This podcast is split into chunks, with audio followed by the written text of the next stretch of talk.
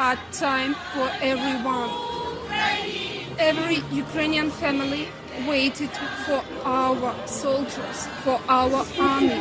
Something amazing, but it was hard, but we always knew that this day will come. I am Matěj Skalický and this is a Czech Radio News podcast Vinohradská 12. I'm happy we are in Kherson. You see the reaction of the people. I think that is the answer. Ukraine's President Zelensky has accused Russian forces of committing over 400 war crimes during their occupation of the southern city of Kherson. No phone signals here. The Russians have taken all that down, destroyed the electricity, the water, the gas. With a lack of water, medicine, and bread in the city. Kisses, hugs, tears, and unbelievable joy. At the same time, there is searching for collaborators and tackling the electricity or water shortages. That is the situation in the recently liberated city of Kherson, observed by Nastya Stanko, a Ukrainian journalist from Hromadske. It's Tuesday, November 15th. Hi, Nastya. This is Matěj Skalický from Prague. Can you hear me well? Yes, and you can hear me well? Hi, Nastya. Thank you for joining us. You're welcome. The social media are flooded with all the videos from Kherson with people celebrating in the streets and singing the national anthem, waving the flags. So, how does it feel like? It feels like victory, you know, and people, uh, yeah, they coming on the street, especially on the main square. Uh, it's called the uh, Square of Freedom, actually, in Kherson, yeah, uh, Kherson um, uh, Regional Administration, and. Um, uh, they uh, cry and when they see Ukrainian soldiers, they try to hug them. It's uh, it's very heartbreaking, but uh, in good way. I, I will I will say like this. But people try to you know to fix themselves somehow because people from local administration came already police uh, local police and they ask some questions about electricity because there is no electricity now there is no water now and uh, connection i mean ukrainian authorities try to fix connection um, uh, and uh, yeah, Ukrainian connection because uh, Russian destroyed everything, and only one place where locals could find connection past few days. It's Russian connections near the Dnipro on the street near Dnipro because this Russian connection they found uh, it from the left bank of the Dnipro, and it's very interesting that you know that because we saw this how people came to the front line because Dnipro is now the front line, and uh, they are afraid, of course, that someone can shell from the left bank but they came and tried to f- find some uh, Russian connection and call the relatives because already more than a week they don't have connection. And their relatives somewhere outside the Kherson. They don't know what's happened with them. Uh, can you tell me how many people are there at the moment? Do you have any official numbers? Official numbers, I was talking with um, main uh, policeman in Kherson, and he said uh, the number like 86,000 mm-hmm. of people are stay in Kherson approximately. Um, before the full invasion, it was the number of like 320,000. Yeah. And how people manage to live in these conditions? You already said that there's no electricity, there are problems with connection, water supplies. You know, I don't see they are, I don't know, that it's very hard for them. All of them uh, told us that the, the, hardest thing was occupation and uh, waiting for liberation. And they say we understand that uh, there is no electricity and water, but we can wait. But electricity, also police said that maybe they need like um, near one month to fix for all of people in Kherson, for all of districts in Kherson to fix infrastructure, yes.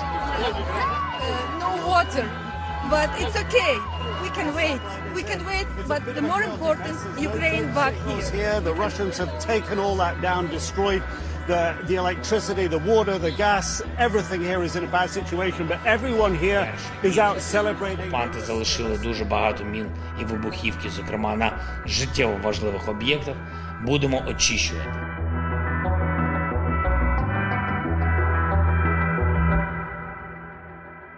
How badly is the city damaged? It's okay actually because it wasn't destroyed by Russian because Russian came very quick. The first of March it was already occupied, and um, only few buildings actually are destroyed by Ukrainian army. It was mostly in September when uh, this uh, operation, uh, counteroffensive operation started. Uh, in the south. Uh, they destroyed one building of um, regional court where was uh, the so-called administration of Kherson region and where Saldo and Stremousov were sitting and uh, Ukrainian destroyed this building in 18th of September, I think. It's uh, in the um, center of the town. Also, one hotel is destroyed. Uh, Russians and uh, collaborators were also there, and one of the collaborators were, was killed. It was publicly reported. It's also in the center of the town. Uh, another building, it's uh, in one of the district. It's uh, like just resident building, but Russian uh, military also live there, and Ukrainian uh, report that 200 Russians were killed, but some locals yesterday told us that they um, leave this uh, building before the strike. That's why, uh, like, we don't know yet how many uh, people were killed there, and is anybody killed there. And some other buildings destroyed near Chernobyevka. It's a Kherson airport where you know that many shelling were there, um, especially through all the summer. And uh, airport has many damaged and many military equipment and destroyed their tanks and other supplies. Yes, we saw this, but it's not in the town. It's uh, around the town. Uh, you've already mentioned the harsh occupation period of the war. How do people recall that? Um, how do people recall the sham referendum? Uh, for example, we were in one like, big district uh, where many people still live, also without electricity and water supplies, and they said that uh, Russian at the beginning they had some uh, lists with names of the people, and local said that okay, someone told them, someone from locals told them. Uh, I mean Russians who should be in this list. It was a list of uh, some uh, uh, Ukrainians who were in Donbass uh, in the 14th, 15th periods when it was uh, anti-terroristic operation as a military you know the ukrainian soldiers and they tried to find them and when they found someone they beaten them very hard uh, some people just um, n- nobody knows where they they are now. Uh, Russian took them, and after nobody knows what's happened with them and where are they. And um, also, one woman told me that they just uh, said that we should punish you more like a dictatorship. Uh, we should uh, make here a dictatorship. And she said, how more? Like we try to found another ways not to go in our streets because we didn't want to see them. I mean, Russians, you know, because they are afraid uh, of them very much. And um, about referendum also. Yeah, some people came to referendum from uh, from locals and asked another locals to came, but they just stayed at home. People who I asked Mm, stay at home and uh, didn't go anywhere and nobody um, asked them like you should go you should go no they just write i like local said that they just write um, these numbers by themselves that was completely fake, yeah. You can see this how people are how, how people feel badly about uh, Ukrainians come. You can see this on the streets actually.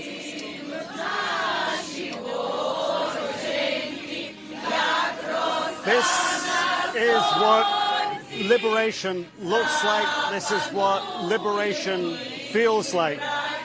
Does the demining of the city still continue? Yeah, it's continue. We hear that this demining somewhere um, outside the city, and uh, authorities told us that it will be for next couple of weeks and they ask some citizens not to come back but many people want to come back now i know some of my friends who are from kherson and live kherson because of occupation they try to and ask me how they can find the way to come back but uh, authorities uh, ask not to come back. Actually, some uh, policemen stay near the um, this um, regional buildings, like for example, mayor building, city hall, and uh, ask people not to come inside because uh, they um, afraid of uh, mining this building and another building where local authorities stayed before the full invasion.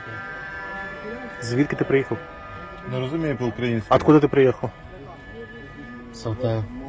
I've also seen a video from Kherson with a Russian soldier disguised as a local citizen. Ты военный? Да. Какой части ты служил? А, 69-я бригада особого прикрытия. So what does the police and soldiers do with them? And are they searching for Russian soldiers and collaborators in the city right now? Yes, they just started this process because police still came to the town. They just uh, came back, police, uh, fire workers came to the city because they were evacuated. And they tried to fix the um, buildings and everything. But they started this filtration process and it will be also for a couple of weeks. And they ask people if someone sees someone who is not your neighbor uh, uh, say uh, told us, and we will talk with them. And also, I, I, it was not my photo, but I saw the photo. Maybe you saw this. A photo of um, Associated Press, uh, journalists from Associated Press, on one of the streets in Kherson, where people just punished uh, two guys. Oh, I haven't seen that. Yeah, they just uh, like it's locals also, two of men that they were collaborate uh, with Russian and they just punished them. Um, they tied them um, to slope just on the street. On the street, there is this photo from Associated Press. Okay, okay, I'll look it up. Okay, I haven't seen that. There were also reports of, um, let's say, antiques or valuables Russians stole from the city during the occupation period. For example, a collection of paintings from Alexei Shovkunenko, a coffin of Grigory Potemkin. So, why did the Russians take them away, or let's say, stole them? Do you have any idea where they could be right now? I don't know because they are looters, and we see this all the time. Uh, locals also they were laughing when they told us that uh, their neighbors were, were robbed by Russian with this washing machine also, and they said, you know, when you see this on TV, you think that it can be possible, you know, it's crazy. But we saw this in our eyes when they tried to like leave and run from the city. We saw how they stolen things from our neighbors, like a washing machine and some other electricity supplies, and it's just crazy. But it's happened all the time. And about coffin of uh, Potemkin, I think that they think that it's their hero I mean, historical hero, and he should be with them. I don't know, but we know from the history that maybe this coffin was robbed uh, like 100 years ago already by Russians. Like it's a it's a all, all the time story of Russians, you know, that something from Potemkin wasn't already uh, there in this coffin for many years but also from the zoo they stolen raccoon. You saw maybe this video how they stolen this raccoon. And there is the joke also that raccoon can clean uh, wash uh, the clothes. And maybe they thought that uh, it's important not only washing machine but raccoon uh, can be also helpful if I clean the clothes. I was asking myself why the hell the Russians stole the raccoons. Not only raccoons, llamas, wolves, donkeys from the zoo, but but especially why raccoons? Yeah, maybe because of this, because they they can clean uh, the clothes. I don't know, it's crazy, but it's a video that they doing this. Так, резко нужно открывать. Also, they stolen some monument, you know, two monuments of Ushakov and Potemkin already, monument of Potemkin, they already stolen. But uh, mostly people, I mean, local residents say that it's okay because they thought that it should be take off because they are like Russian heroes, not Ukrainians. Can you tell me, have you witnessed any military preparations for shelling the other bank of the river at the moment? What are the military plans in the south of Ukraine now? You know, it's a little bit strange because I was, for example, in Izium, in liberated Izium in the first days, in liberated Kupiansk, Oleman in the Donetsk region, and it's very uh, you know, it's you can see um, that it's uh, towns near the front line. Like many soldiers are there, many tanks, uh, other vehicles, armed vehicles, and you can see that war somewhere near these places. But in Kherson, we can't see even soldiers. They are only in this main square where everyone wants to give them hugs and kiss and make photo, and that's all and they came uh, just on the civilian vehicles, not in you know some big military vehicles, and uh, you can't see tanks on the streets or you know some artillery armed uh, vehicles, nothing. And I think that it's a, it's a, of course it's a secret, um, but.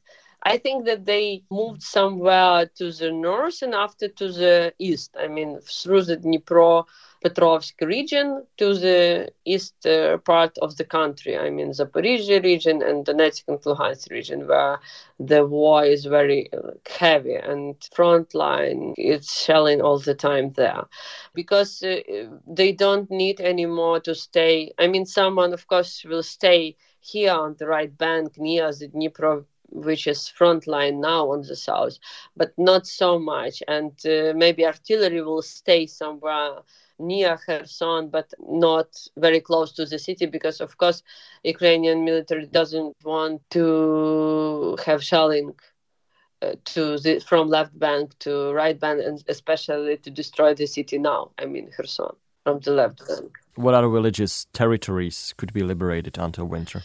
Now we see very heavy fighting uh, on the north of Luhansk region, on the border between Kharkiv and Luhansk region, near the town Svatovo in Luhansk region, and I see that uh, there can be some moving and maybe Svatovo can be liberated till winter. But you know, when I ask, for example, about winter, how hard fighting in the winter, the soldiers said that okay, we started uh, when the full invasion began. We started in 21st of February. All the march was uh, with minus degrees it was 11 minus degrees. It was very very hard and it was beginning it was heavy shelling all the time near kiev and uh, they were fighting and they said that we can fight in the winter and we want fighting in the winter. Many of them don't think that it can be like you know some stop some pause on the front line. Uh, maybe uh, something will change in the Zaporizhia region because many mm, Russians go there to the front line in the Zaporizhia region because till now it was more or less calm in this front line in the Zaporizhia region. Maybe something will move in there. We will see. We will cover that in our next episodes. Thank you very much again for your time. You're welcome.